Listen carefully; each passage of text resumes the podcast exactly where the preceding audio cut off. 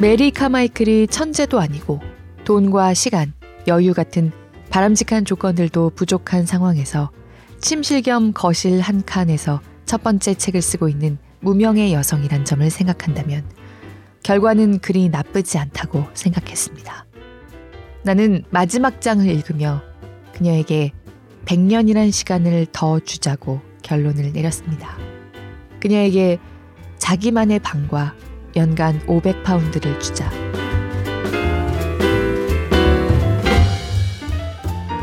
안녕하세요. 골라 듣는 뉴스룸에서 함께 책 읽는 시간 북적북적입니다. 저는 권애리 기자입니다. 올해가 저물어 갑니다. 2020년은 참 어떻게 이런 시절이 있는지 지금도 실감이 잘 안 나요. 그래도 아무튼 2020년도 저물어 갑니다. 저는 11월을 참 좋아해요. 제 인생에서 소중한 일들이 11월에 몇 가지 일어나기도 했고요.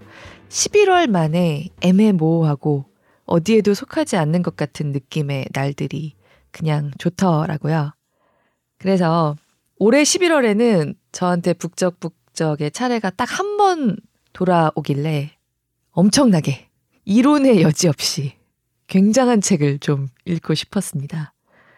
그래서 고르다 보니까 어, 왜 내가 이 책을 지금까지 생각을 못했지? 그런 책에 다다랐어요. 세기의 명작이라고 하는 책들은 보통 모르는 사람은 없지만 대략 읽은 사람도 없죠. 그런데 바로 그런 카테고리에 들어가는 작품들 중에 정작 아니 이렇게 재밌는데 진짜 다들 안 읽었나? 막 그런 작품들이 은근히 많습니다. 북적북적을 들어주시는 분들은 다 아시는 얘기겠지만요. 사실은 재밌으니까 일단 세기의 명작 반열에도 오를 수 있었을 텐데 너무 수식어가 거창해지다 보니까 어느새 그 점은 잘 안 보이게 되는 거죠. 오늘 북적북적에서 함께 읽고 싶은 책은 버지니아 울프의 그야말로 세기의 에세이 자기만의 방입니다. 들어보지 않은 사람은 없지만 읽은 사람도 없는 책이라고 보통 하죠. 그런데 저는 사실은 영문과를 나왔어요. 그래서 수업 시간에 이 책을 읽어야 했습니다.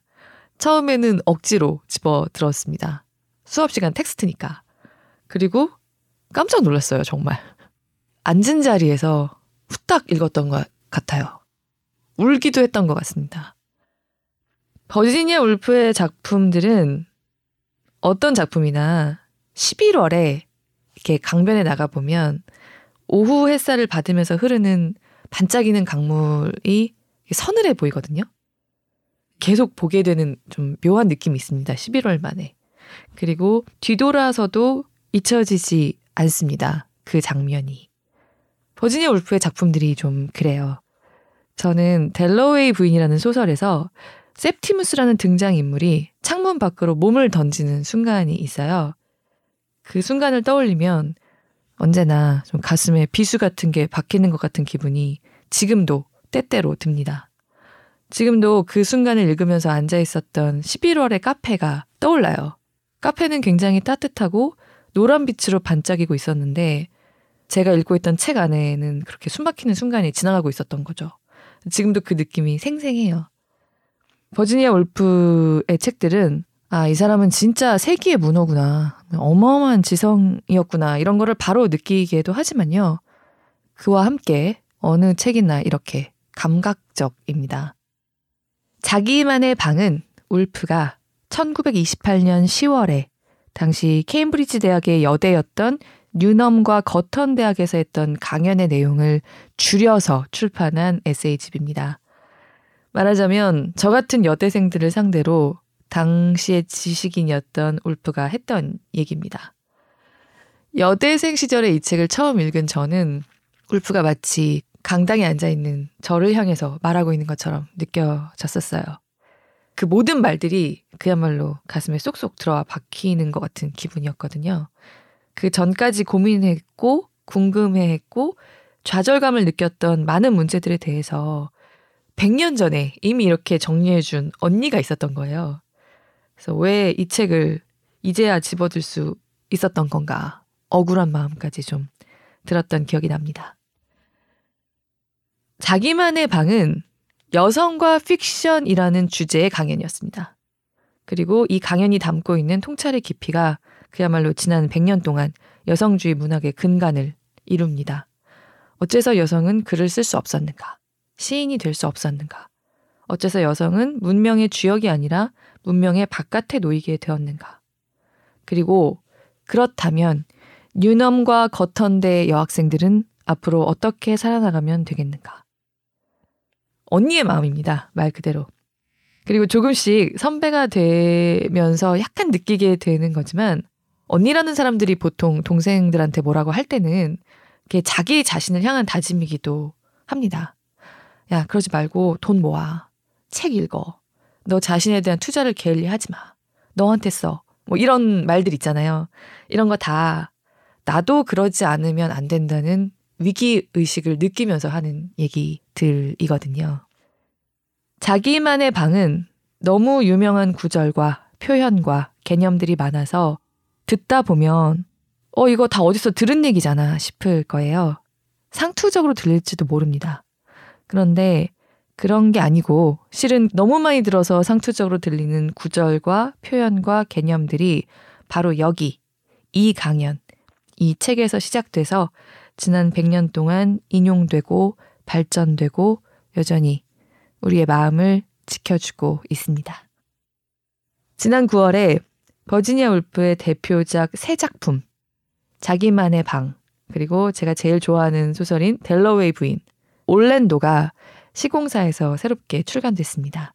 양장본으로 한 집에 담겨 있는데 책들이 참 예뻐요. 책장에 꽂고 나니까 그렇게 뿌듯할 수가 없더라고요. 저는 학교 다닐 때 이 책들을 수업 시간에 접하다 보니까 사실 원서로 읽긴 했는데요. 이번에 이 양장본으로 나온 자기만의 방을 먼저 읽어보니까 번역이 참 잘 됐더라고요. 버지니아 울프의 문체는 영어로 써도 이렇게 물 흐르듯이 흐르는 그 특유의 느낌이 있어서 진짜 손대기 어려울 것 같거든요. 그런데 잘 읽힙니다. 그 자기만의 방으로 오늘 가져왔습니다. 버지니아 울프는 서구 문학사에서 르네상스 시대쯤부터 시대의 순서로 여성 작가들을 고찰하면서 얘기를 풀어나갑니다. 앞부분 먼저 좀 읽어보겠습니다. 낭독을 허락한 출판사 시공사에 감사드립니다.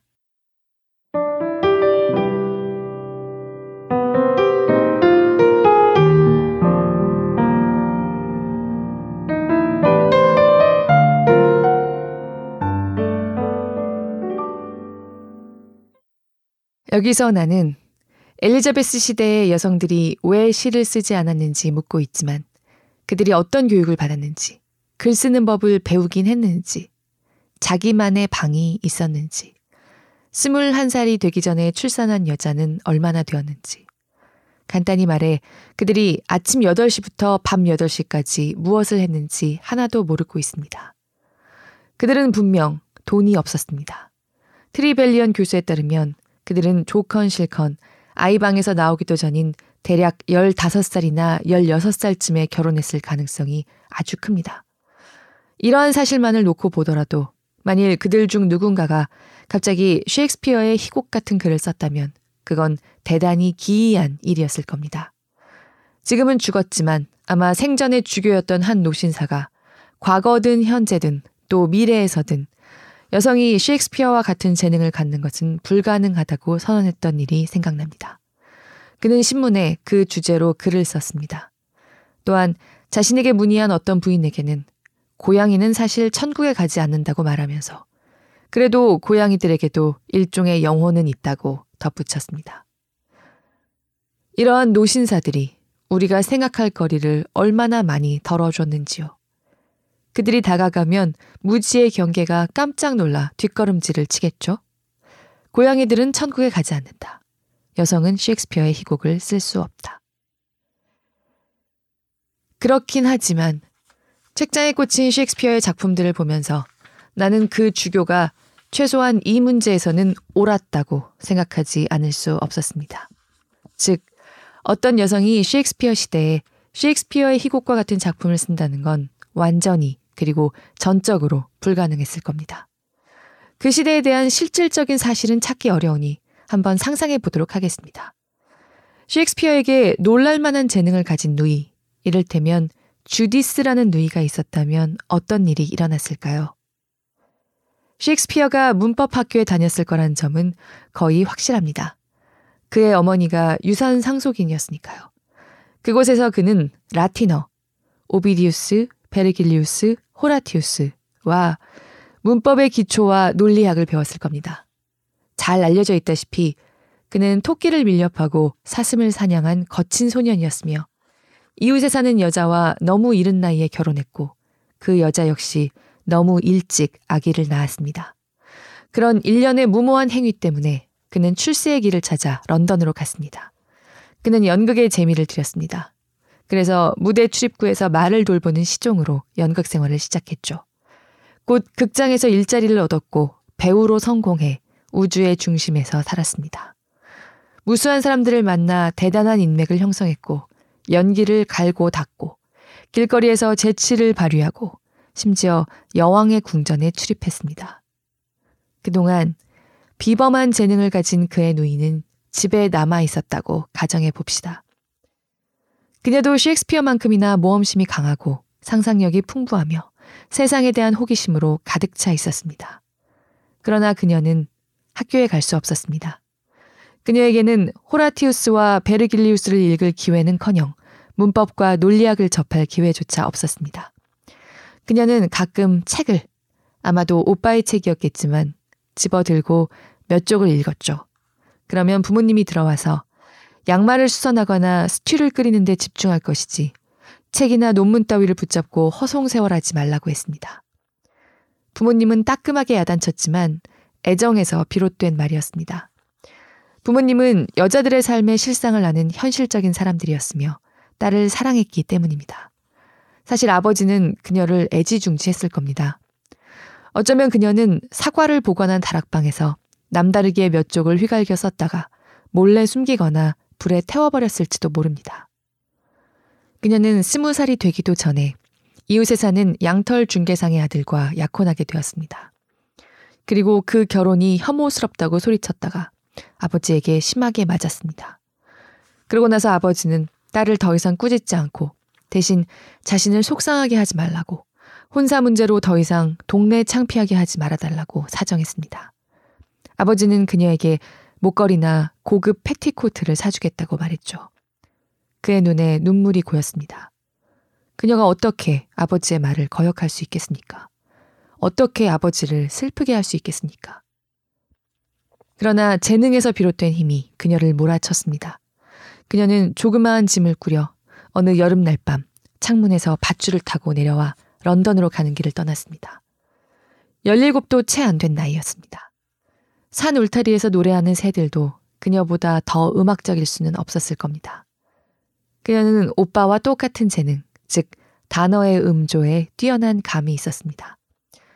셰익스피어처럼 연극을 좋아한 그녀는 무대 출입구에 서서 연기를 하고 싶다고 말했죠. 남자들은 그녀의 면전에서 웃음을 터뜨렸습니다. 뚱뚱한 수다쟁이인 감독은 큰 소리로 웃었습니다. 그리고 여자가 연기를 하는 건 푸들이 춤추는 것과 마찬가지라고 고함을 지르면서 어떤 여자도 배우가 될 수 없다고 단언했죠. 그가 넌지시 뭔가를 암시했는데 무슨 말을 했는지 여러분은 상상할 수 있을 겁니다. 그녀의 재능은 훈련을 받을 수 없었어요. 심지어 그녀가 선술집에서 저녁을 먹거나 한밤중에 길거리를 배회할 수 있었을까요? 하지만 그녀에겐 픽션에 대한 재능이 있었고 남자들, 여자들의 삶과 생활 방식을 풍부하게 보고 연구하기를 갈망했습니다. 마침내 그녀는 아주 젊은 데다 회색 눈에 동그란 이마가 기이할 정도로 시인 셰익스피어를 닮았기 때문에 배우 매니저인 닉 그린이 그녀를 동정하게 됐습니다. 그녀는 그 신사의 아이를 임신했다는 걸 알아차렸고, 그래서 여자의 몸속에 갇혀 엉망으로 뒤엉킨 시인의 열정과 열기를 그 누가 비판할 수 있나요? 어느 겨울밤 스스로 목숨을 끊어 지금은 엘리펀트 앤드 캐슬 외곽의 버스 정류장 근처 교차로 어딘가에 묻혀 있습니다. 만일 셰익스피어 시대의 한 여성이 셰익스피어와 같은 재능을 가지고 있었더라면 이야기가 아마도 이렇게 전개됐을 겁니다. 그러나 나는 세상을 떠난 그 주교님, 그가 주교였음이 확실하다면 그의 말에 동의합니다. 셰익스피어 시대의 어떤 여성이 셰익스피어와 같은 재능을 갖는다는 것은 생각할 수도 없는 일입니다. 왜냐하면 그 같은 천재가 배우지 못하고 노동하며 노예처럼 사는 사람들 중에서 태어나는 경우는 없으니까요. 그런 천재는 영국의 섹슨족이나 브리튼족에서 태어난 적이 없고 오늘날 노동계층에서도 태어나지 않습니다. 그렇다면 그런 천재가 어떻게 여성으로 태어날 수 있겠습니까? 트리벨리언 교수에 의하면 여성들은 미처 성인이 되기도 전부터 부모들의 강요와 법과 관습에 따라 집안일을 시작해야 했으니 말입니다. 그러나 노동계급에서도 가끔 천재가 나오는 것처럼 분명 여성 천재도 존재했을 겁니다. 가끔 에밀리 브론테 같은 소설가나 로버트 번스 같은 시인이 밝게 타올라 그런 천재가 있다는 사실을 입증합니다. 그러나 분명 그 천재성은 글로 옮겨지지 못했습니다. 하지만 사람을 피해 달아나는 마녀, 귀신 들린 여자, 약초를 파는 현명한 여인, 또는 어느 탁월한 남성의 어머니에 관해서 읽게 될 때, 우리는 사라진 소설가나 억눌린 시인, 즉, 제인 오스틴이나 에밀리 브론테와 같은 재능이 있지만 그 재능으로 인해 고통받다가 황무지에서 발광하여 자신의 머리를 부숴버리거나 정신을 놓고 길거리를 방황하는 말 없는 작가를 추적할 실마리를 얻게 된다고 생각합니다. 실제로 나는 많은 시를 쓴 익명의 작가들 중 상당수가 여성이었을 거라고 과감하게 추측해 봅니다. 에드워드 피츠제럴드는 발라드나 민요를 만들어내어 조용히 부드럽게 아이들에게 불러주거나 이야기를 지어내어 기나긴 겨울밤을 잊게 한 사람들이 바로 여성이었음을 암시한 적이 있습니다. 이건 사실일 수도 있고 그렇지 않을 수도 있습니다. 누가 알 수 있겠습니까? 그러나 내가 지어낸 셰익스피어 누이의 이야기를 검토하면서 든 생각은 그 이야기에서 사실이라고 할 수 있는 점은 비범한 재능을 가지고 16세기에 태어난 여성은 틀림없이 미치거나 총으로 자살하거나 또는 마을 끄트머리의 외딴 오두막에서 절반은 마녀, 절반은 요술쟁이로 마을 사람들의 공포와 조롱의 대상이 되어 일생을 끝마쳤을 거란 것입니다. 탁월한 재주를 가지고 시적 재능을 발휘해 보려고 시도한 여성은 틀림없이 다른 사람들에 의해 방해받고 저지되었으며 자기 내면에 존재하는 모순된 본능들로 고통받고 갈갈이 찢겨 틀림없이 육체적 건강과 온전한 정신을 잃었을 거란 점을 별다른 심리학적 지식 없이도 확신할 수 있기 때문입니다. 어떤 소녀도 런던까지 걸어가서 무대 출입구에 서 있다가 배우 매니저가 있는 곳으로 밀고 들어가려 했다면 참혹한 폭력의 희생자가 되지 않을 수 없었을 것이고 부당하지만 순결이란 일부 사회에서 알 수 없는 이유로 만들어낸 병적인 집착의 대상이었으니까요. 그로 인해 피할 수 없는 고뇌를 겪지 않을 수 없었을 겁니다. 그 당시 순결이란 지금도 거의 마찬가지이지만 여자들의 생활에서 종교만큼이나 중요해서 여성의 정신과 영혼을 휘감은 채 철저히 속박했기에 그걸 잘라내서 대낮의 햇빛에 드러내려면 극히 드문 용기가 필요했을 겁니다. 시인이나 극작가인 여성에게 16세기의 런던에서 자유로이 생활한다는 것은 항상 신경이 곤두선 채 딜레마에 시달린다는 걸 의미했기 때문에 결국 그녀는 죽을 수밖에 없었을 겁니다. 만약 살아남았다면 그녀가 뭘 썼든 항상 긴장하는 생활에서 우러나온 병적인 상상력의 소산이었으므로 비틀리고 기형인 작품이 되었겠죠. 그리고 여성이 쓴 희곡이 단 한 편도 없는 책장을 바라보며 생각해 보니 분명 그녀의 작품은 서명되지 않은 채 출간됐을 겁니다. 틀림없이 그녀는 그 도피처를 찾았을 겁니다. 그건 19세기까지도 여성에게 익명을 요구한 순결 문화의 유물이었습니다. 커러벨, 조지 엘리엇, 조르주 상드. 이들의 작품이 입증하듯이 이 내적 갈등의 희생자들은 남성의 이름을 사용함으로써 자신의 정체를 숨기려 했지만 별 효과는 없었습니다. 그렇게 이들은 남성이 직접 주입하지는 않았더라도 적극적으로 독려한 관습, 즉 여성이 유명해지는 것은 혐오스러운 일이라는 사회적 관습에 경의를 표한 겁니다. 여성의 혈관에는 익명성이 피처럼 흐르고 있습니다. 여성들은 아직도 스스로를 베일로 가리려는 욕구에 사로잡혀 있습니다. 여성들은 지금도 자신이 얼마나 유명한지에 대해 남자들만큼 신경 쓰지 않으며 대체로 묘비나 길 안내판을 지나면서 거기에 자신의 이름을 새겨놓고 싶은 억누를 수 없는 욕망을 느끼지도 않습니다. 엘프, 버트, 체스와 같은 남성들은 멋있는 여자 또는 개라도 한 마리 지나가는 걸 보면 저건 내 거야 라고 본능적으로 중얼거리는데 말입니다. 물론 그것은 단지 개 한 마리가 아니라 땅이거나 검은 고수머리의 남자일 수도 있을 거라고. 런던의 팔라먼트 스퀘어와 베를린의 지게스 알레, 그 밖의 대로들을 떠올리며 생각했습니다. 아주 근사한 흑인 여성을 영국 여자로 만들고 싶다고 느끼지 않으면서 지나칠 수 있는 건 여성만이 누리는 커다란 장점이라 할 수도 있습니다.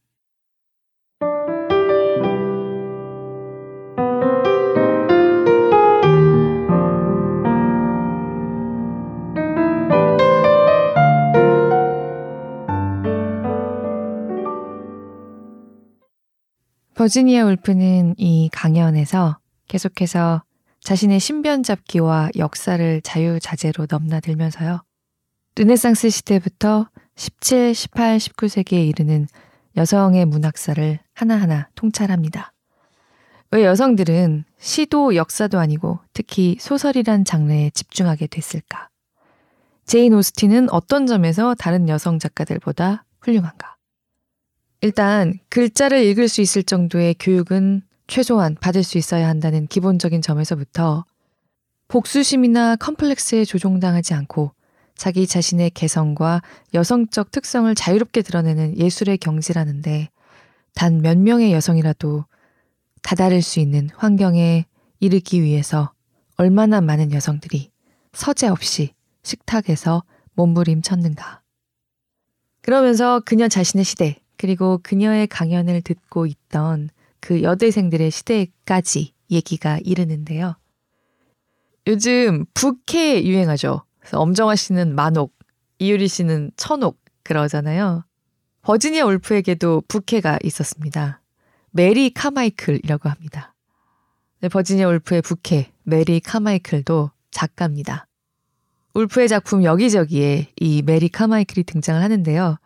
자기만의 방에서도 메리 카마이클의 얘기를 하고 있습니다. 울프는 자신의 부캐 메리 카마이클 작가를 예로 들면서 강연을 듣고 있던 여자 대학생들에게 간곡하게 좀 더 하고 싶은 얘기가 있습니다. 조금 더 읽어보겠습니다.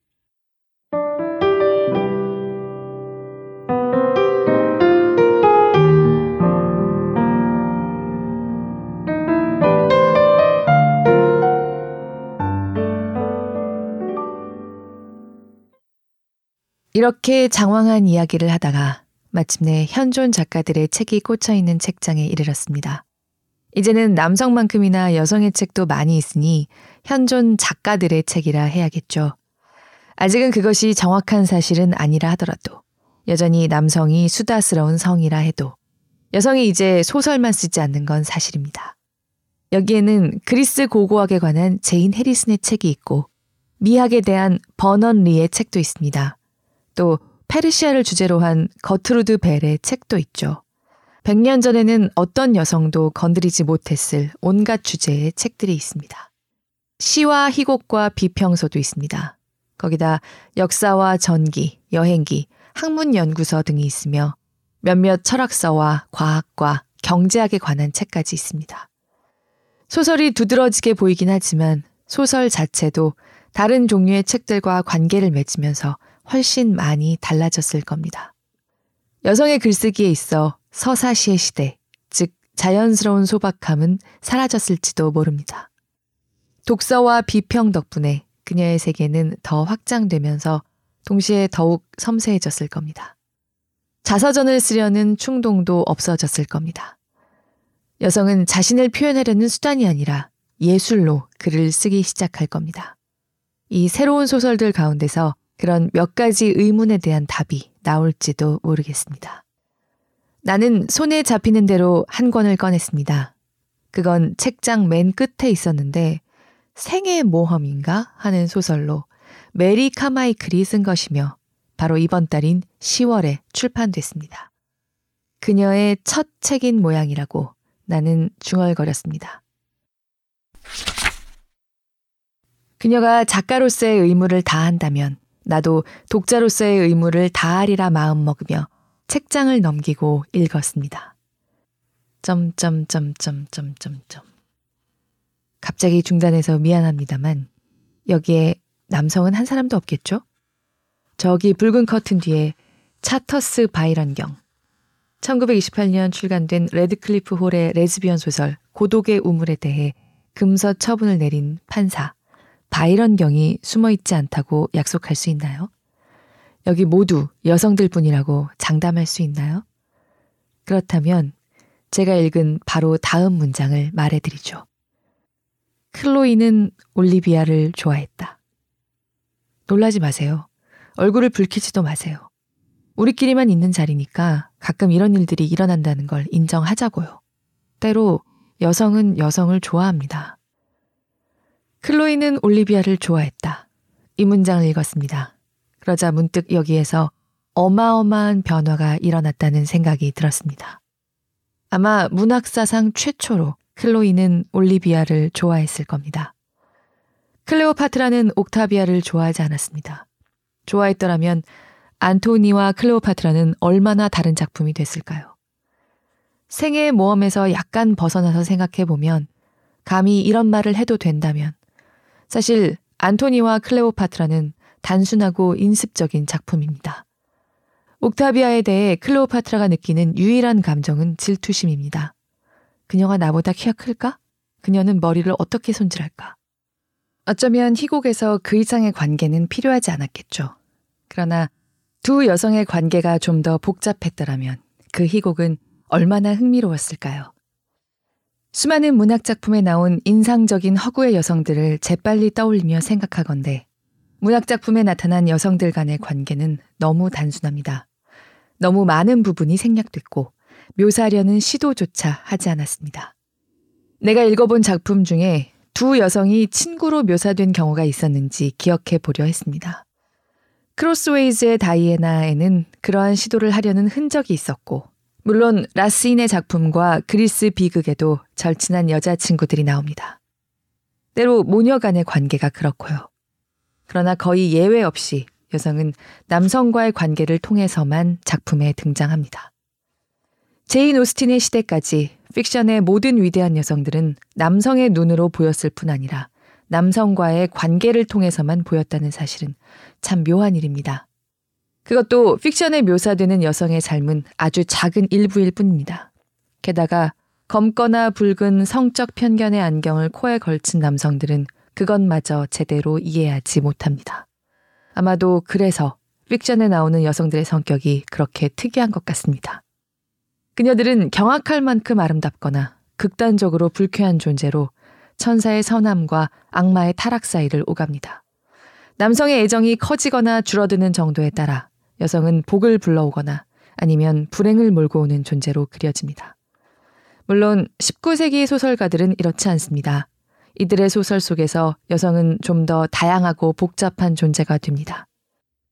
실제로 어쩌면 여성에 대해서 쓰고 싶은 욕망 때문에 남성들은 전쟁으로 인해 여성이 등장하기 힘들었던 사극 창작을 서서히 중단하고 그보다 여성에 더 잘 어울리는 장르로 소설을 선택했는지도 모르겠습니다.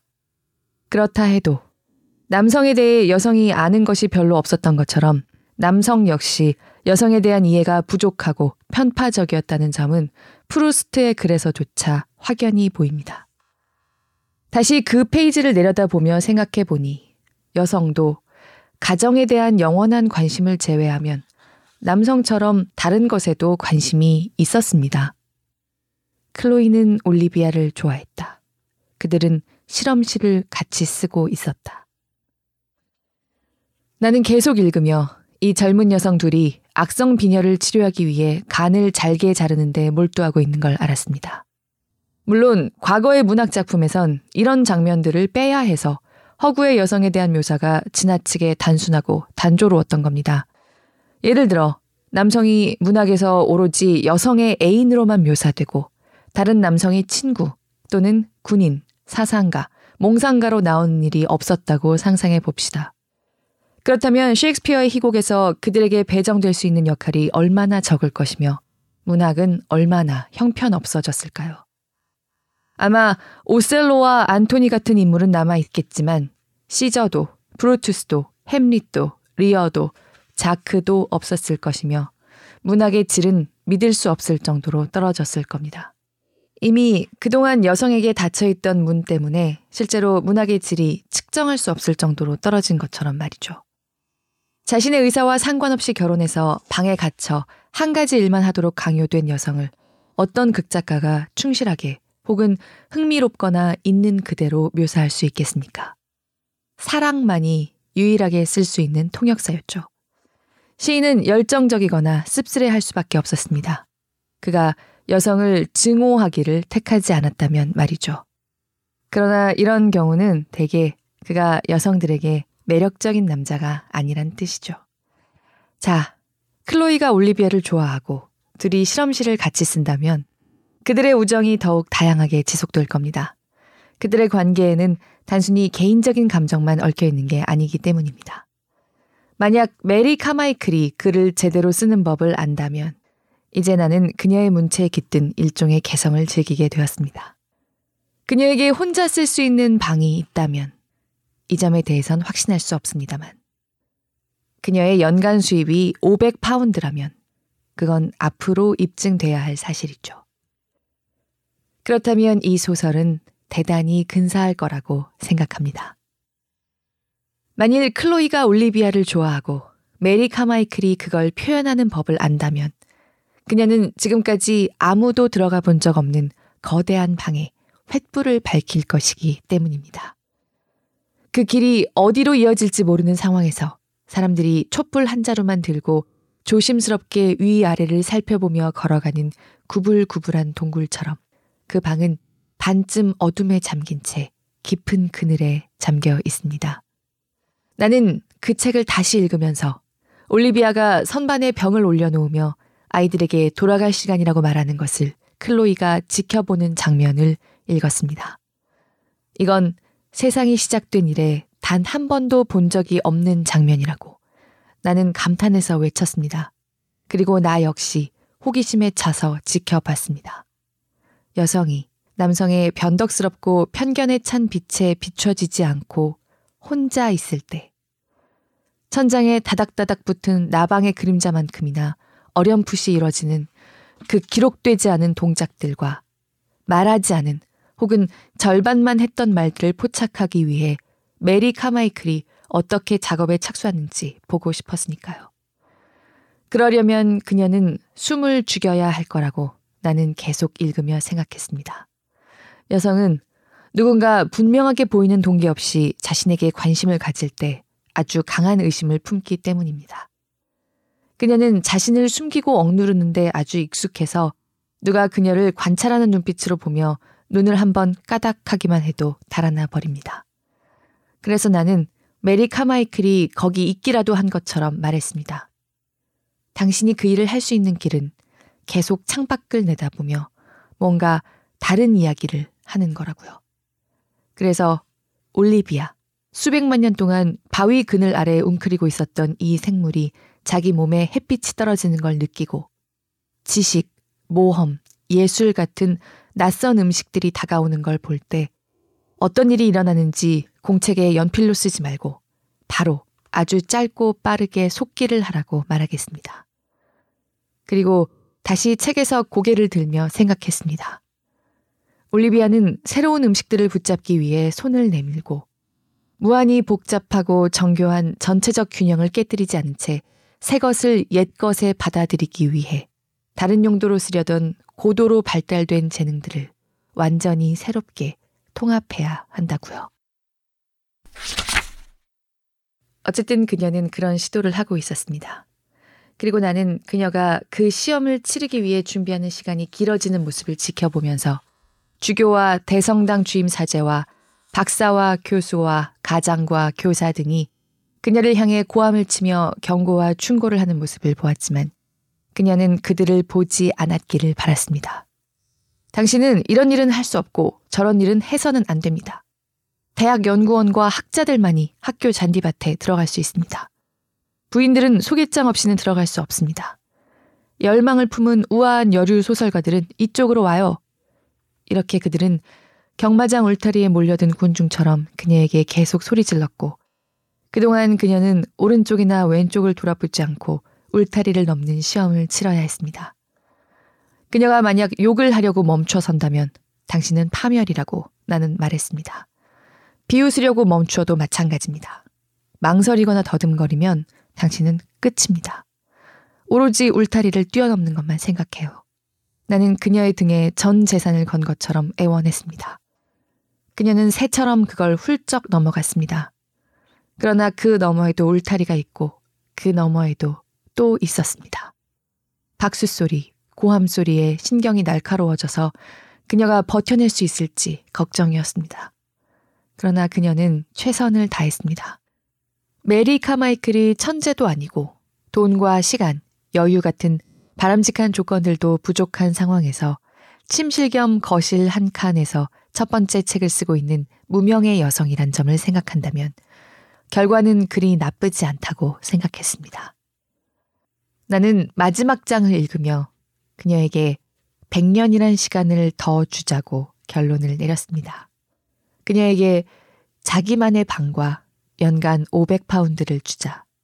그녀가 솔직하게 자신의 내면을 이야기하고 지금 쓴 것의 절반을 빼버리게 놔두자.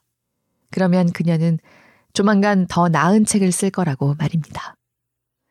나는 메리 카마이클이 쓴 생애 모험을 책장 끝에 꽂으며 그녀는 시인이 될 거라고 말했습니다. 앞으로 100년이 지나면 말이죠.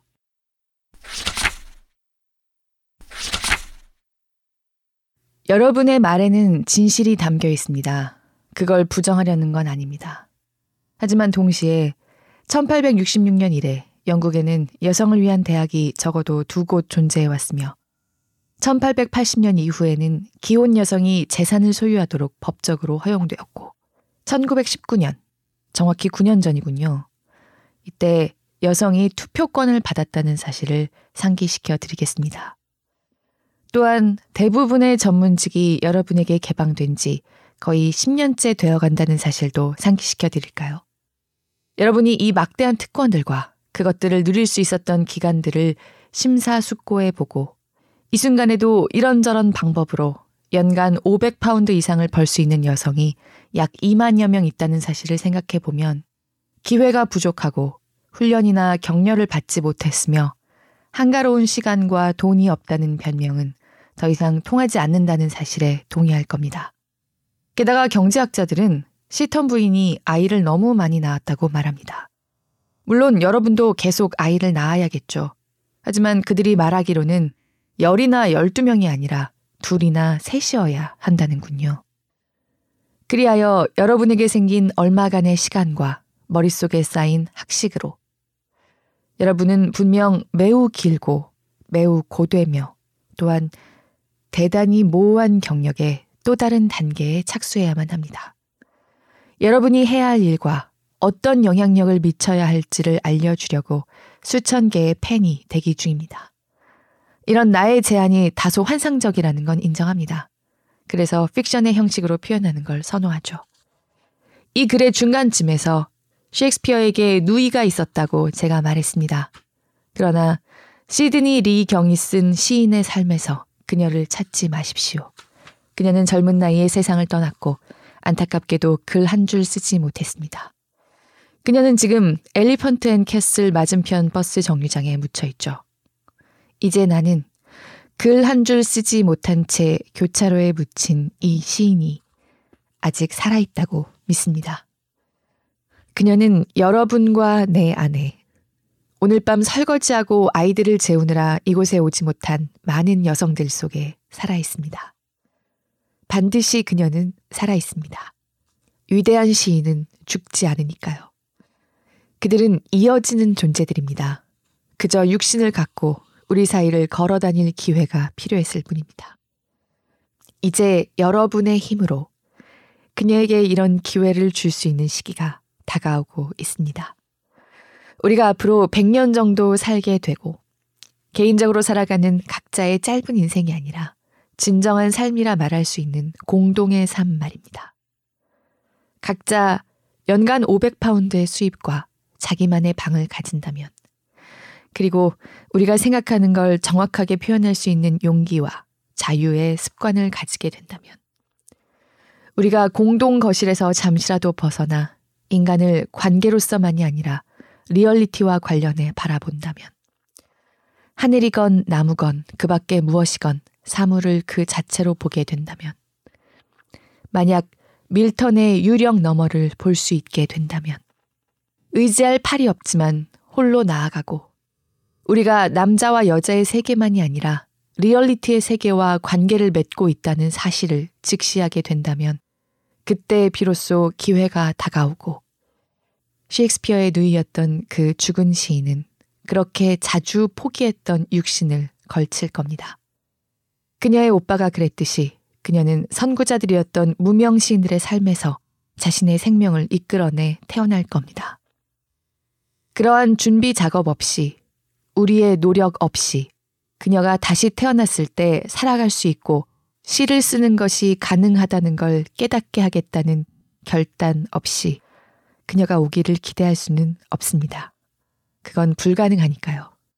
하지만 우리가 그녀를 위해 일한다면 그녀는 올 것이고, 비록 무명의 가난한 존재로 살더라도 그 목적을 위해 일하는 것은 가치 있다고 주장합니다.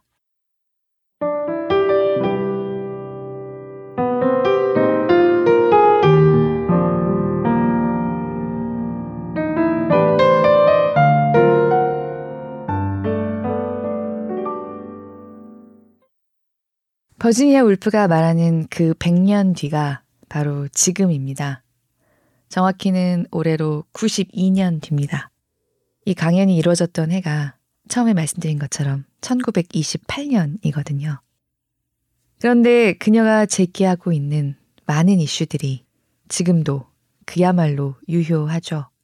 뭐 이를테면 지금도 소설이나 영화에서 여성들이 몇 명 등장하는가. 복수로 등장한다면 거기 등장하는 그 여성들 사이에 남성 애인으로서만 존재하지 않거나 자신들끼리 관계가 있는 캐릭터가 하나라도 있는가. 이런 점들의 포인트를 매겨서 살펴보는 걸 요새도 하고 있잖아요. 거기서 기준점 이상을 통과하는 작품들은 여전히 매우 적습니다. 하지만 버지니아 울프는 여성에게 참정권이 생긴 지 고작 9년 뒤에 했던 이 강연에서 그러니까 이제는 너희들이 강연을 듣는 너희 대학생들이 나서서 셰익스피어의 그 죽은 누이, 자신이 상상해본 사라진 여자 셰익스피어를 너희 안에서 되살려 달라고 간곡히 호소하면서 이 강연을 끝냅니다. 부캐, 메리 카마이클은 이미 그 노력을 시작했죠. 꼰대죠.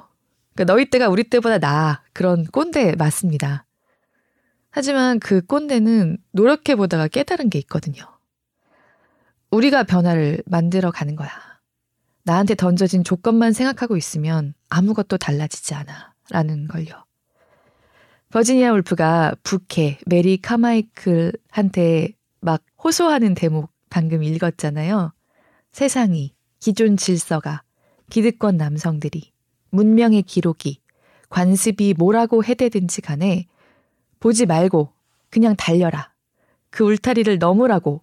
어, 넘었는데 또 울타리가 있네? 달려. 옆을 보지 마. 막 하죠. 그때 문득 옆에 있는 남성 동료들보다 내가 세배를 했던가? 아니잖아? 그럼 됐어. 계속 이래. 라고 저한테 걸었던 주문들이 생각났어요. 사실 제가 만든 주문이 아니고 대학 때 그 영문과의 어떤 남자 교수님이 수업 시간에 걸어주셨던 주문입니다. 저희의 절반이 졸고 있으니까 그 얘기를 하셨었거든요.